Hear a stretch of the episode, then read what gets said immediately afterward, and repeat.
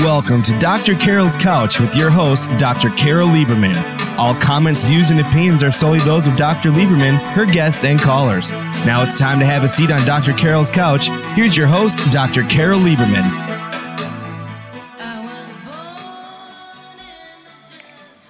Welcome to Dr. Carol's Couch. I'm your psychiatrist host, Dr. Carol Lieberman. Today we're going to be having a very interesting show. Uh, things that you wondered about the lockdowns and whether, and the whole pandemic, um, why we have been made to suffer with um, with all of the mandates that have been going on. Well, today we have uh, the author of a new book called COVID 19 Lockdowns on Trial. I think uh, Michael Betrus, the, um, my guest, is uh, the author of a book that I'm sure many of you have thought of uh, in terms of putting lockdowns on trial in your own life and what impact it has had on you. So, Michael, welcome to the show. Hi, thank you. Um, first, I'd like to start with uh, how the the reason Michael. Let me just do a little intro here. Michael is a best-selling author of many, um, uh, 15 actually, business books.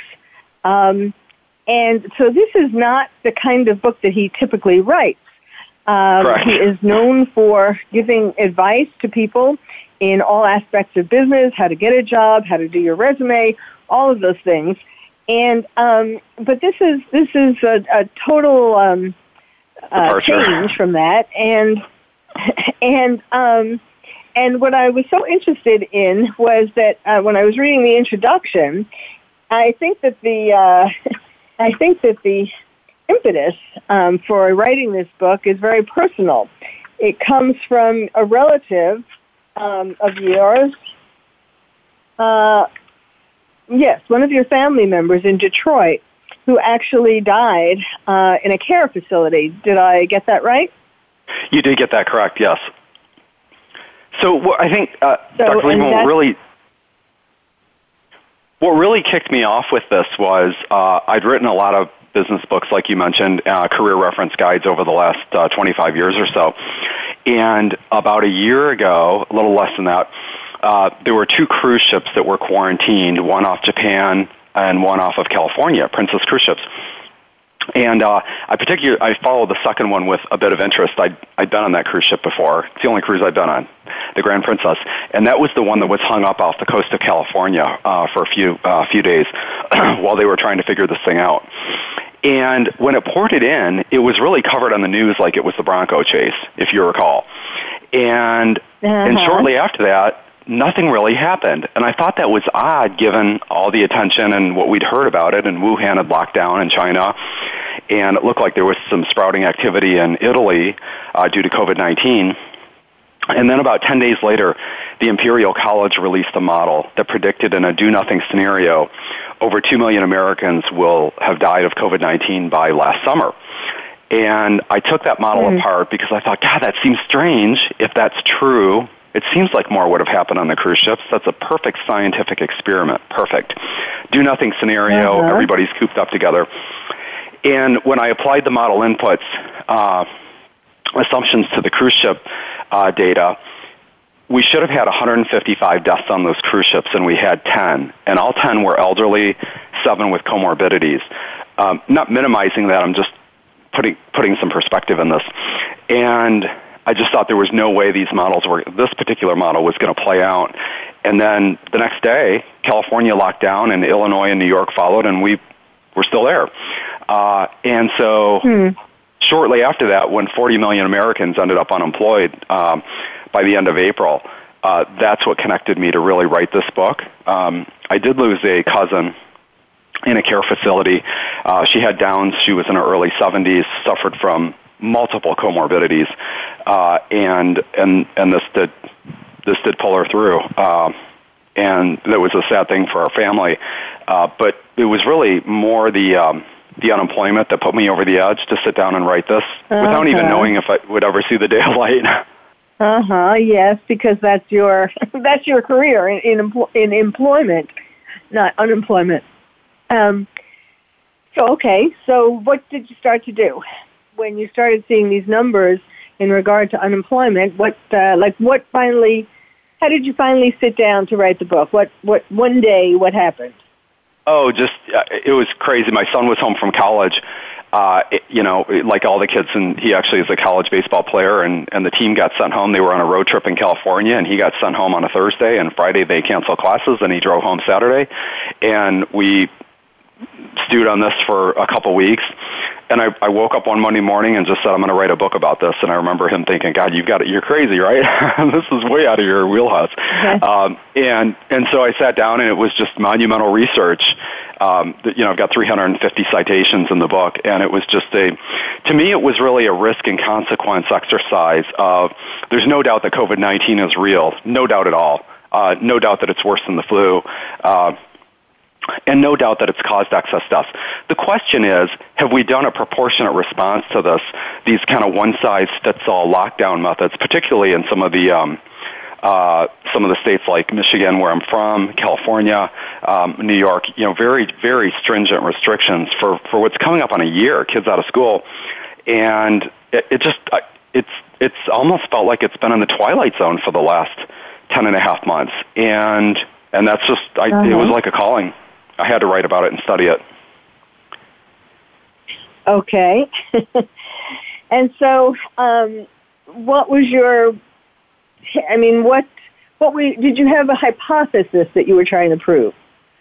Well, I could tell early on based on the uh, so the the uh, Imperial College model was discredited early on, but the IHME model and organization out of University of Washington, which is funded by the Gates Foundation, um, they were still predicting uh, hospitalizations and deaths that were far, far outside of reality.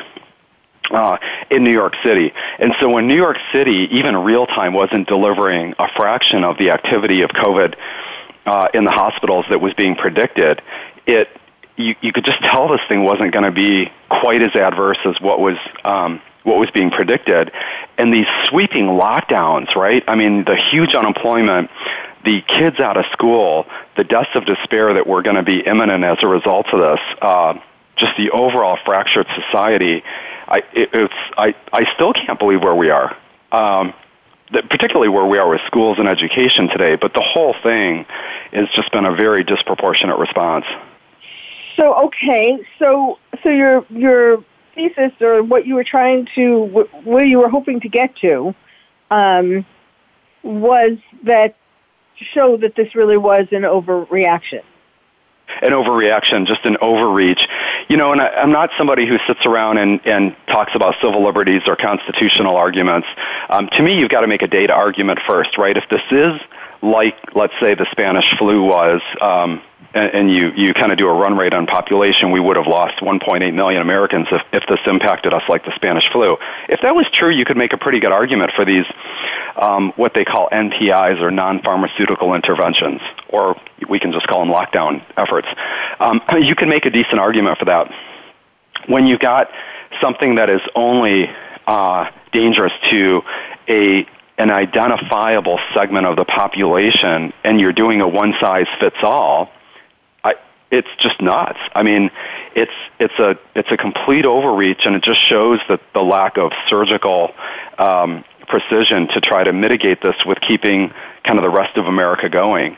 And then you've got these crazy things where some states are doing very, very strict restrictions, um, like uh, you know, like California is number one. California is number one on the list for the tightest restrictions in the country, um, and, and New York is very high on that list. Michigan's been very high, Illinois, and and so if lockdowns work, the states that are most open should be getting blown away uh, in COVID activity by uh, or COVID suppression by the states that have a lot of restrictions.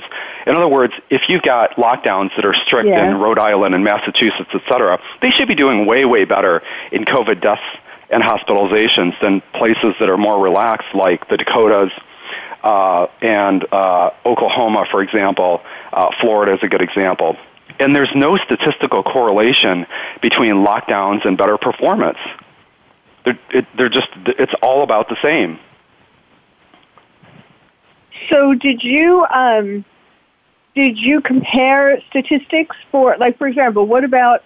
Uh, yes, I agree with what you're saying that you know if lockdowns were the key, then the states who had the most lockdowns, most stringent lockdowns, uh, would be should be doing far better in COVID cases. And I uh, live in California uh, with a ridiculous governor who um, changes his rules more often than he changes his underwear, and um, was caught, uh, you know, in the Right. scandal as a hypocrite.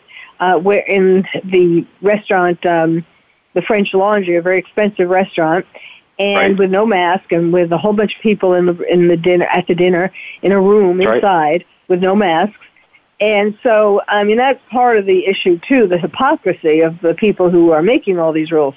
So, um, and, and also he included uh, co- closing the beaches, which you know, um, when sun is a very important thing for people to uh, to be exposed to in terms of helping their immune system and all that. Not not That's correct. necessarily crowding together on a beach, but certainly being able to walk on the beach. Um, so, so did you compare the statistics of st- states that are were locked down very stringently versus ones that weren't? I did. I spent quite a bit of time comparing those states, and I don't even like making too many comparisons between uh, Florida and California, let's say, or Florida and New York, because the geographies are different. Those are actually very easy arguments to make in favor of Florida because they've been the mo- much more relaxed uh, and uh, uh, and have haven't really had any any worse uh, performance. New York's had the worst, but New York also had some issues. The way they were treating COVID deaths early on was borderline barbaric, and so uh, you almost need to kind of pull early data out of New York and New Jersey kind of off the mix because it was just an anomaly of how the how, the rush that was experienced, the lack of understanding for treatments. But when you look at the areas like, let's say, the Dakotas, when the Dakotas got hit in November and December, every state within a 500 mile radius got hit at the same time. The curves, you can overlay the curves on one on top of the other. They all look identical. And when you compare Florida to the southeastern states, uh, again, the curves look very, very similar, and the performance is about the same. And so it seems like if lockdowns work, they should be doing, I don't even, five, ten times worse, something very substantial to warrant kids being out of class, uh, and people not working and and uh, all the social dysfunction that we're that we're witnessing. You just can't find correlating data that supports lockdowns work or candidly masks work. You can't find any correlating data in the U.S. Um, that shows a mask mandate. Uh, good adhesion to that, uh, uh, and we've had that. You know, we, people are complying with Uh, these things. Uh, Michael, let me let me just let, me. I'm sorry to interrupt you, but let me stop you here because we do need to take a break, um, Sure. and and uh, before you go into masks. so, Okay. um, my guest is Michael Betrus. His book is called COVID-19: Lockdowns on Trial. We're talking about things that uh, lots of people are wondering about, just how necessary was all the things, all the mandates that we have all suffered through during the past year. So stay tuned. You're listening to Dr. Carol's Couch, and I'm your psychiatrist host, Dr. Carol Lieberman.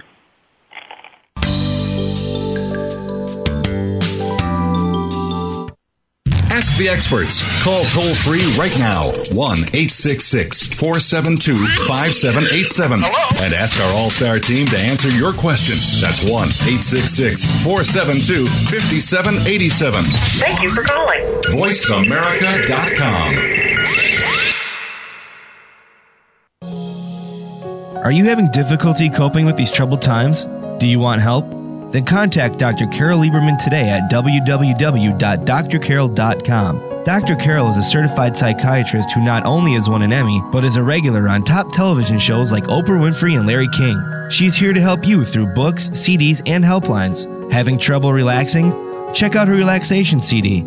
Has the fear of terrorism crippled your life? Call the terrorism hotline. And if you're having trouble with relationships, check out her book, Bad Boys. Dr. Carol wants to help you today, so contact her at www.drcarol.com or for immediate help at 1 900 860 COPE. Get help making sense of these troubled times. www.drcarol.com.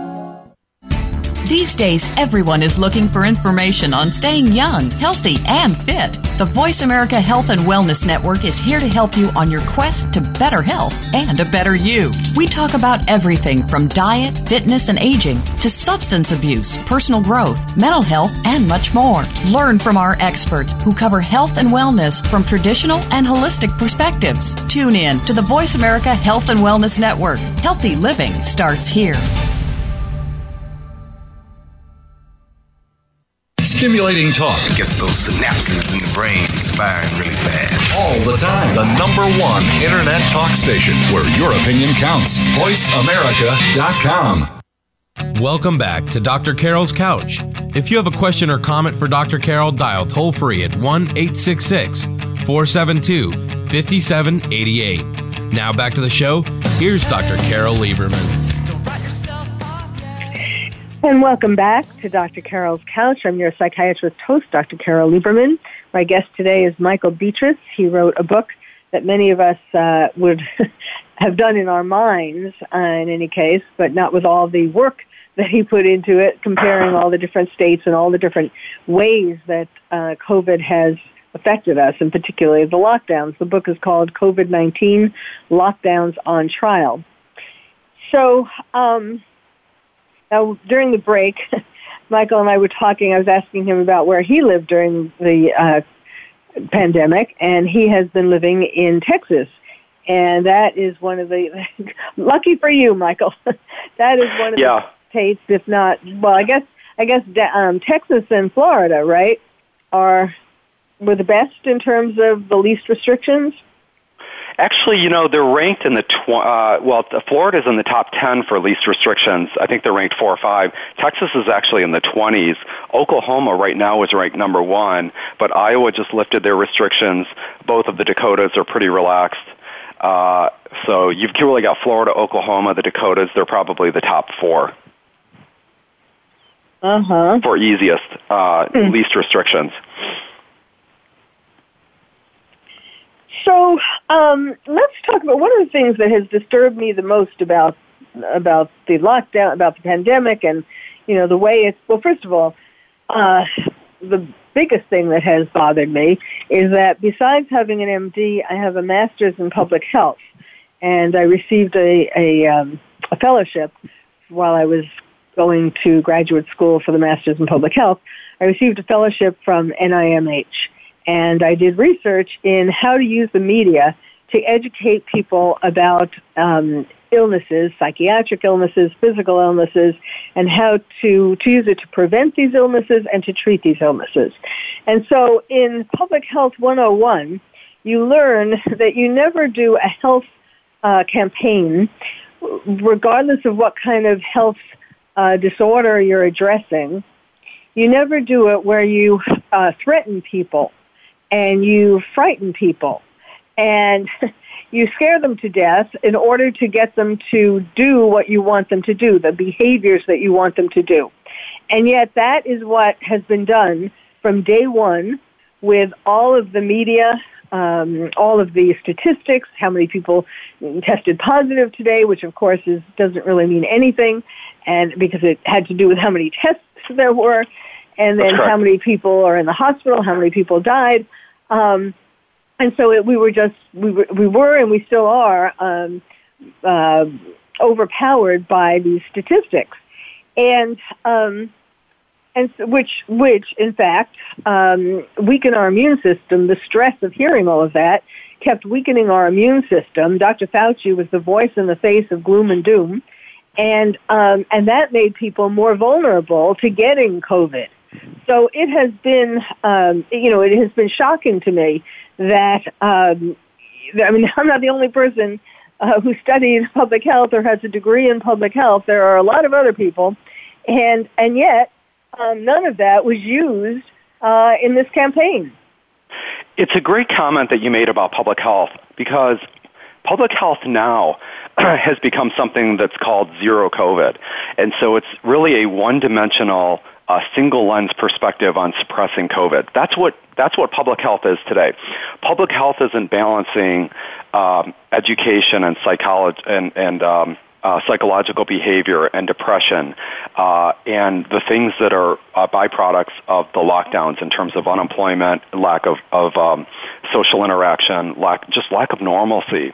And so public health now has become again, it's a zero COVID lens, and it's it's very harmful when we've really done a poor job of um, really insulating or protecting the sliver of the population that's most vulnerable.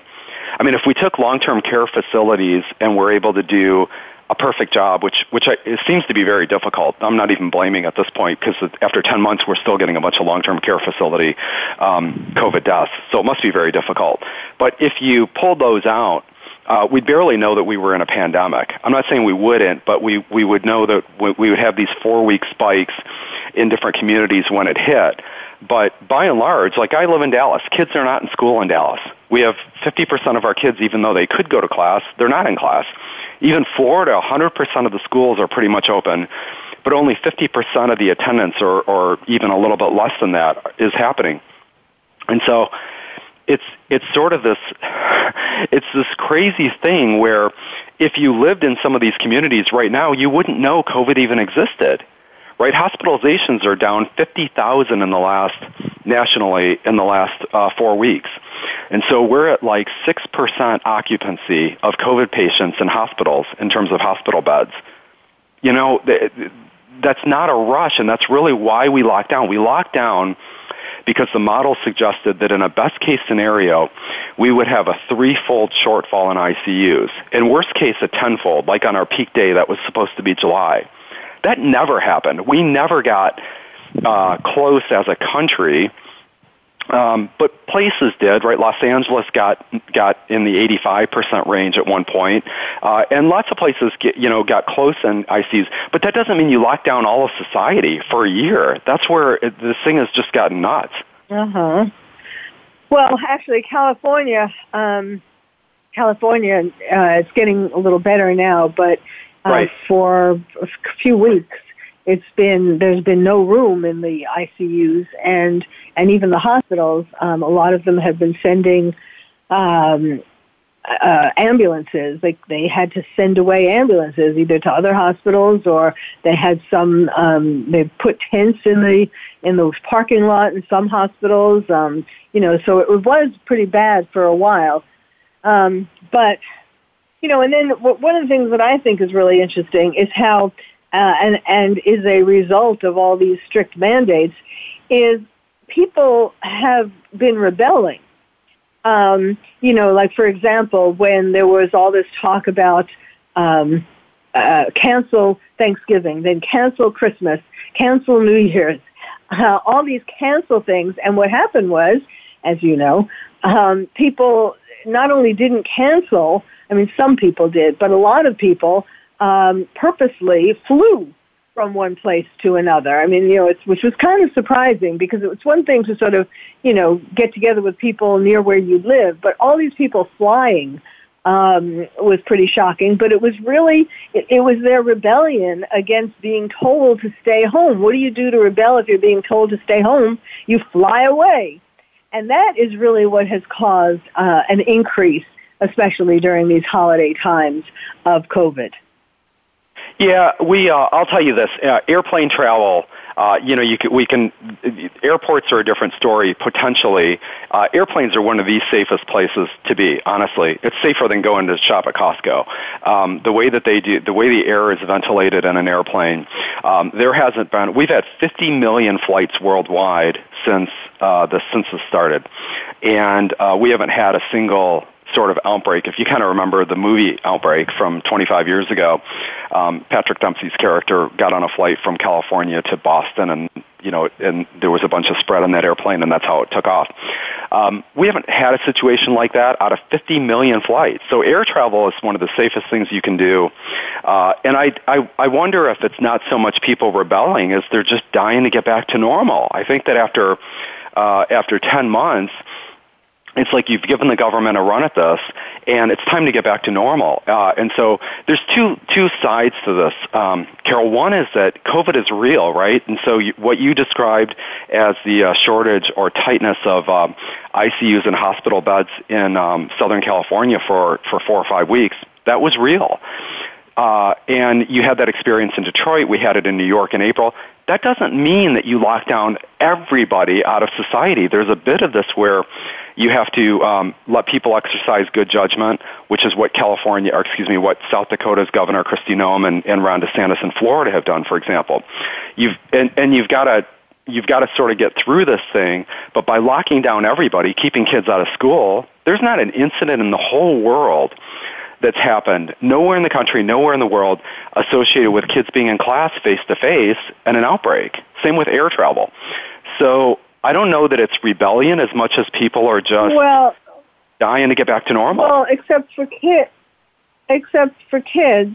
I mean, I am very much um, for kids going back to school. Um, I have done a number of interviews and written op-eds and all of that as far as what is happening to kids because they're not in school with getting depressed and committing suicide and getting anxious right. and um, PTSD and all kinds of things, and and getting abused because of parents being frustrated and so on. You're right. Um, or watching their uh, parent being, you know, watching domestic violence happening between their parents. Uh, all of that. So yes, I think kids should go back to school, and I think actually what I really think is that they should be made to repeat the year because they didn't learn anything with remote learning. Yeah, uh, um, wherever the assessment lies on what happens with kids and whether they have to repeat the year, there's no question that they've had fractured learning, and this year was practically a waste. No argument on that. Certain subjects more than others. Uh, math and sciences, particularly, there's a big slump uh, and fall behind. And uh, you know what the uh, what the remedy of that is in terms of having everybody repeat. I think the high performers have actually done well. What this is really have done okay. What what we've really seen here is a widening gap between either the gifted kids and the non-gifted kids or the families that have resources to bridge this with tutors or a stay-at-home parent who's, you know, kind of helping the, helping this along. Whereas if you've got a disadvantaged family or someone who's uh, um, you know kind of ranked 50% or lower in their class or in their grade, those are the kids that are really suffering. And unfortunately, there's a high correlation between um, lower income families uh, that are experiencing this from an academic perspective uh, versus you know higher income family is is more likely to bridge these resources and uh, and um, and get through this. It's very very sad. It's it's I, I made this comment some time ago, but it's where COVID nineteen as a disease really preys on the physically frail and weak. Um, the lockdowns really prey on the socially and economically frail, and the, the mm-hmm. whole thing is mm-hmm. just a tragedy. Yes, that part is true um, you know, it really has taken away. I mean, I treat a number of families, and it really has taken away the enthusiasm that kids have for school. It's not. I mean, yes, there are some kids who are self-starters and um, right. you know they can take advantage of the more greater time that they have at home to do more reading and all kinds of stuff but the majority of kids are not really like that and it is learning um, by remote has really uh, cause them to be less interested in learning. And um, so it's really, it, it has really been, really been very unfortunate. Um, what about, well, one thing I want to talk about and, uh, is the nursing homes because that has just, uh, you know, the situation in New York where Cuomo um, sent COVID positive patients into nursing homes, um, you know, various kinds of nursing homes, assisted right. living, and all different kinds of nursing homes, um, and and thereby spread uh, COVID amongst all the other people in the nursing home, and the the numbers are staggering. I mean, he tried to keep uh, keep it quiet and keep. He kept putting out certain numbers, um, and then just recently, uh, the bigger numbers have come out and I'm sure there's there are even higher numbers than that. And um, right. I personally would like him to be tried for murder. You know, I think anybody who um, ever who has a parent or a grandparent or and particularly if they were ever in a place like that, can or or if they haven't, but you worry that maybe one day they will be, um, that that's just a devastating thought. And um, he really, instead of getting an Emmy, do you know that he got an Emmy for his? I do. For his great, um, ah, for his. Uh, his press conferences um, that earned him an Emmy instead of. I mean, he should, he deserves a cell. Yeah, so I've got. I'd love to weigh in a couple comments on that. One, I, I've made this sort of Sure. observation, but but uh, he also wrote the book about leadership, right? And I was I was thinking to myself when that book came out, when does the losingest coach in sports write a book about leadership? So or about coaching? so uh, one thing I'd say is New York had reported 29% of all fatalities uh, attributed to um, the source of nursing homes. Nobody that followed the data thought that was real. Nobody. Nobody in my circle, the people that I know do hardcore, accurate research, everybody knew that number had to be um, had to be closer to 50% because it was close to 50% everywhere in the world. And so we just knew that didn't smell right. Um, but I'd, I, I'd love to weigh in, uh, uh, give you something else to think about. I think that the decisions that um, that Newsom made and Cuomo made and Whitmer made and um, uh, Wolf made in uh, Pennsylvania, there, I mean, among others, uh, Minnesota's governor did this too. When they made the, these decisions to send these patients back, these decisions were made within a couple days, and um, none of these governors even have your medical background, your healthcare background. I don't know that it would have been intuitive to them in a couple day period to uh, to to connect those dots. The people that I really hold responsible for this is when you think about um, uh, CDC Director Redfield at the time, and Dr. Birx and Dr. Fauci and all the state uh, uh, health secretaries. These people, with their backgrounds, it should have been very intuitive based on the cruise ship data that we had. Um, only elderly people had had uh, lost their lives on the cruise ships, and based on what we knew in Italy, long-term care facilities were getting ravaged. These healthcare quote experts they should have known better. And I really hold them more responsible than even the governors because the governors are sitting around in a couple day rush um, brainstorming Well, on like what do we do what do we do and they're taking advice from these people and they got bad advice from subject matter experts and i, I think that what the decisions they made like you look at rachel levine who was the hhs person in, in pennsylvania uh, she um, she, they had issued an order in Pennsylvania to send uh, COVID positive patients back into care facilities. She did know better. She pulled her mother out of one and put her in a hotel. It's like the most egregious insider trading thing ever. Yes, yes. Well, we're going to, it's a good place to stop because we have to take another break. Um, my Good. guest is Michael Betrus. His book is called COVID-19 Lockdowns on Trial. And yes, there, you know, um, history is going to be looking at all of this stuff as well, you know, from uh, down the road and think, what were we all thinking? Um, I think there's enough blame to go around, both to the to the politicians and to the medical people they consulted. All right. True. Well, we'll be right back. You're listening to Dr. Carol's Couch, and I'm your psychiatrist host, Dr. Carol Lieberman.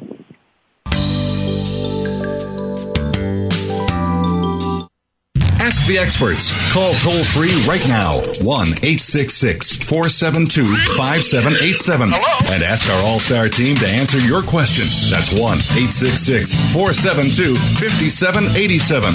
Thank you for calling. VoiceAmerica.com. Are you having difficulty coping with these troubled times? Do you want help?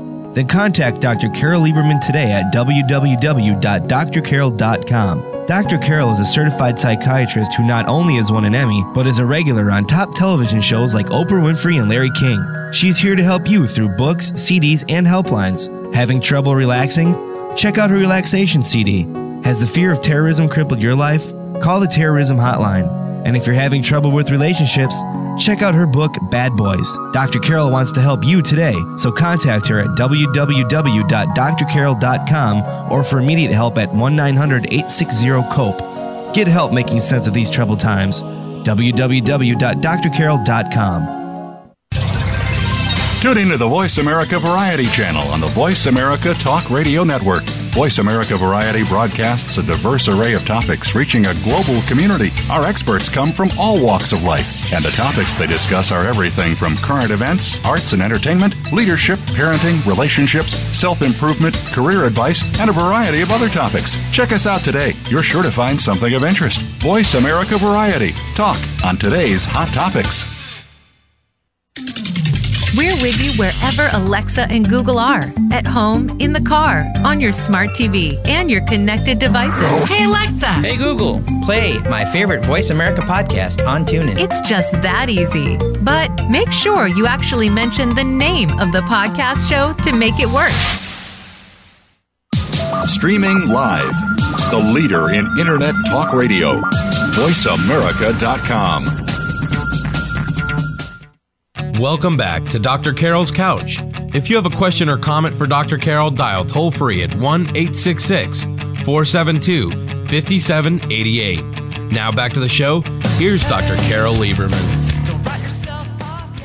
And welcome back to Dr. Carol's Couch. I'm your psychiatrist host, Dr. Carol Lieberman, talking uh, with my guest today, Michael Betrus, about his book, COVID 19 Lockdowns on Trial. Um, not just not just a book; it's uh, tons of research that he did on all of these things, whether we really whether the lockdowns helped or hurt, um, and so on. And one of the things that um, we can talk about is masks. What do you think about that? That the impact has been of that? Good. That's a big question. Uh, and so we we most places uh, instituted mask mandates uh, sometime between uh, April uh, in New York, for example, or in, in, in Texas we instituted those in uh, in July, and I think California might have in May, could be. But anyway, so it's been a long time. What you and and I will I'm going to go on record and say I wear a mask in Texas. We have a state mandate. I don't. Uh, I'm not a rebel, rebellious um, uh, person about not wearing masks. Uh, I know they don't work. Uh, the types of masks that w- that people are wearing uh, are ineffective, but that's not the mountain that I'm going to fall on. I don't want to make anybody feel uncomfortable. But you can't find correlating data anywhere in the country that shows uh, a mask mandate and then continued suppression of the virus. You can't find it, well, you really can't find it anywhere in the world, um, or at least in Western Europe as well as in America. But not one community in America where it, that's actually worked. Here's why. The, a viral particle is uh, a thousand times smaller than the average pore in a face mask, anything less than an N95. And that's the reason that you're not seeing any suppression of this. It might make everybody feel good, but it just isn't really doing it. And so a great example is from your home state, when the fires were hitting uh, in the San Francisco area, you might recall, um, I think this was in the early fall, but you might recall that uh, the CDC came out and said, don't wear a face mask in the Bay Area um, because it will be ineffective at blocking smoke particles. Smoke particles are hundreds of times larger than a viral particle. If they're not effective at blocking something big like a smoke particle, how on earth is it effective at blocking a viral particle? And so the mm-hmm. idea that that the discussion around, oh, well, you know what, we should maybe wear two masks or three masks. I mean, it's becoming lunacy. Uh, and so we, yeah. we're probably in this, um, masks are probably going to be with us um, to varying degrees in states the rest of 2021. And then my guess is we'll be out of this thing by the end of this year.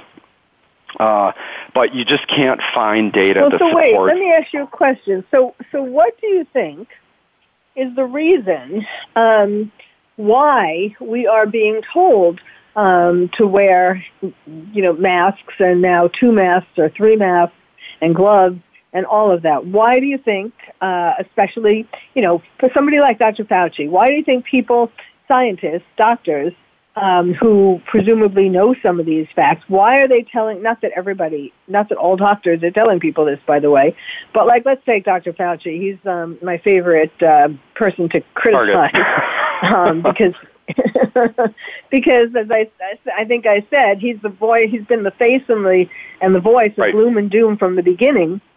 And I always say that he has caused more people to die from COVID because of all the stress that he's put on us. So, okay, why do people like Dr. Fauci tell us that we should wear two masks now and three, you know, he's gone back and forth, no mask, two masks, all of this. Um, shake, don't well, shake hands, off, uh, uh, like in the future. Go ahead. First off, prior to COVID, if you go into uh, uh, medical articles in uh, the Lancet and MedRx and JAMA, if y- you won't find any articles or analysis that says that um, wearing a surgical mask to a cloth mask is effective at blocking viral particles. And what you'll actually find now is some of those have been redacted or pulled off the web. So you have to find them in archives. Some, and then if you look at our Surgeon General, the statement he made in, in February was, don't wear a mask, it's not going to matter. Fauci said that in March. Why we've shifted into this um, seems to be a doubling down of bad policies. It's almost like why are we continuing to do these severe lockdowns?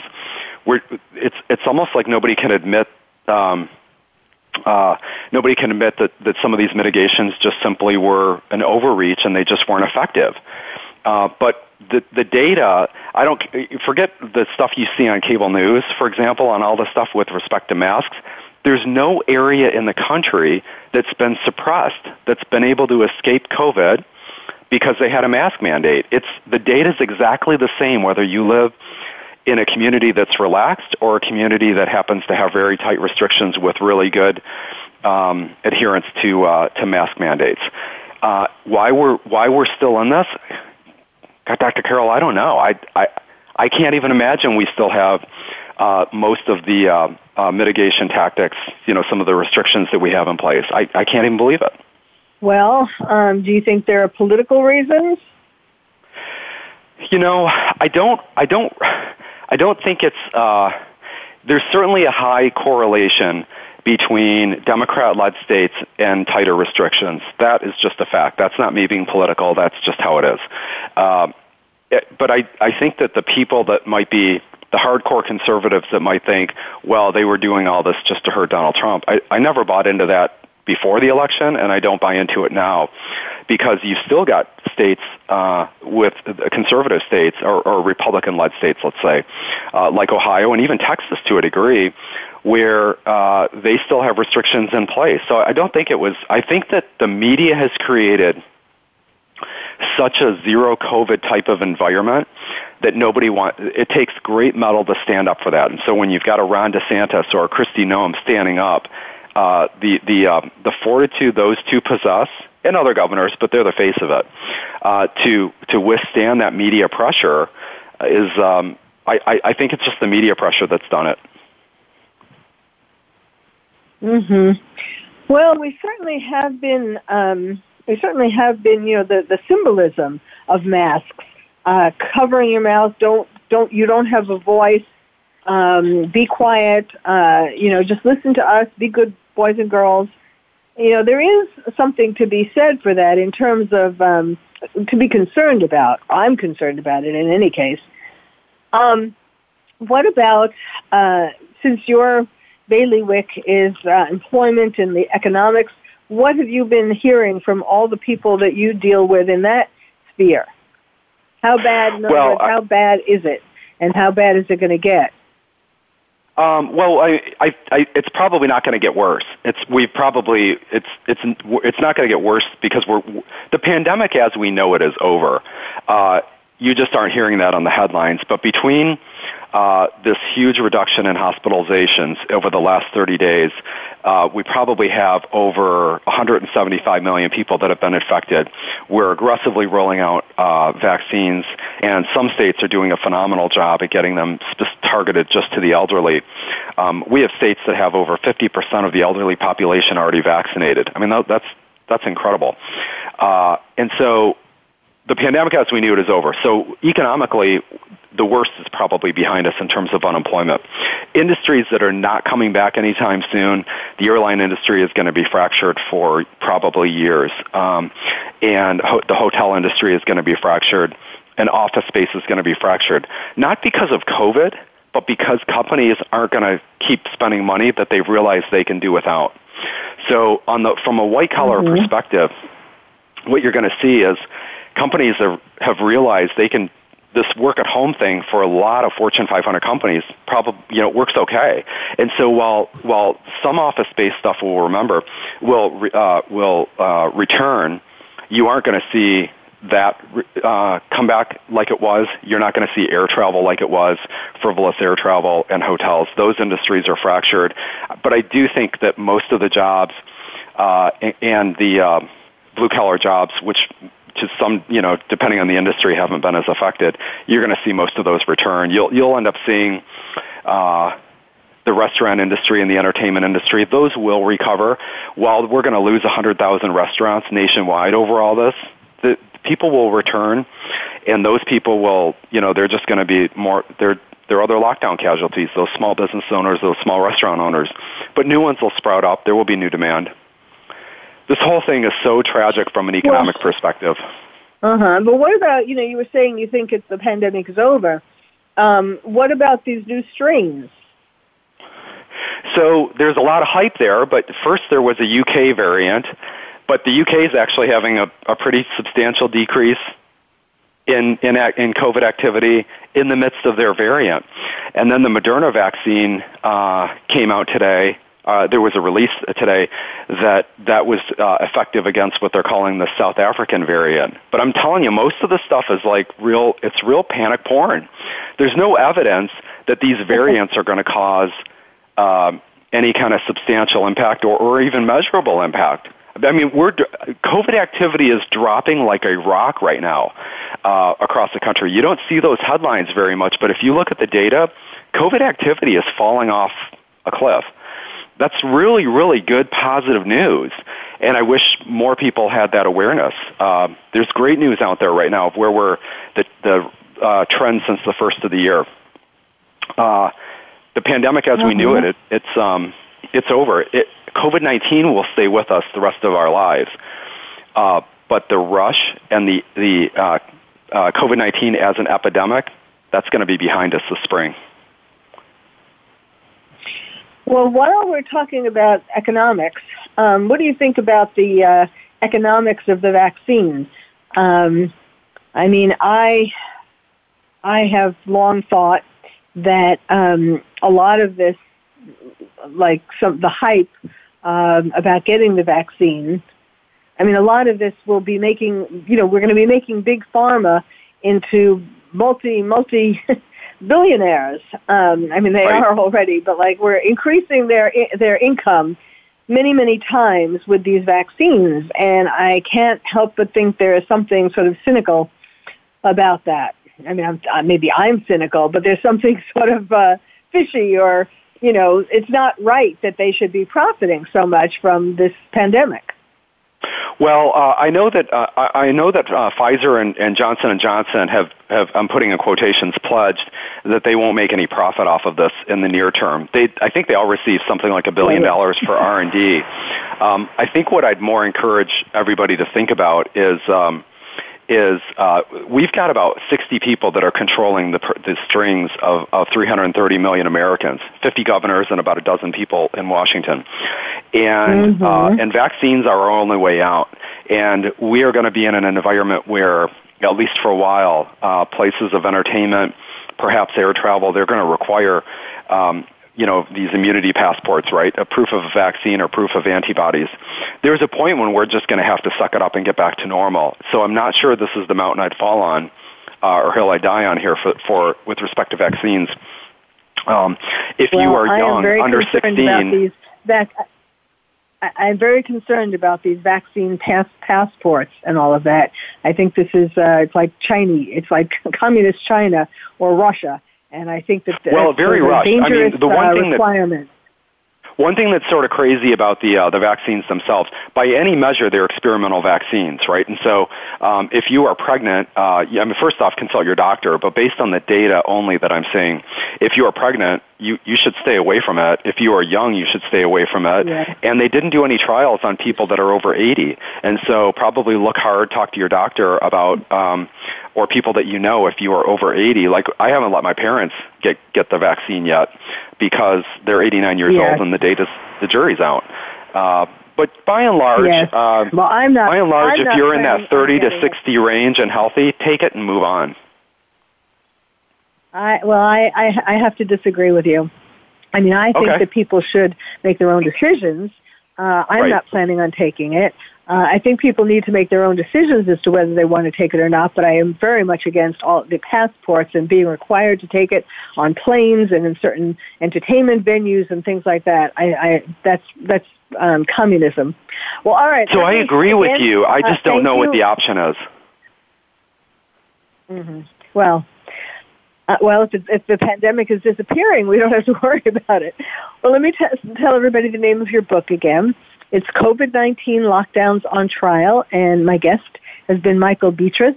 And thank you very much, Michael. You clearly have done tons of research uh, in this book, and um, and and it's really great for people to to think about this. You know, to to not just be sheep. So thank you, and thank you all for listening. You've been listening to Dr. Carol's Couch, and I'm your psychiatrist host, Dr. Carol Lieberman. Thank you for joining us on Dr. Carol's Couch. Join us next week at 1 p.m. Pacific Time for another installment of Dr. Carol's Couch. We'll save you a seat.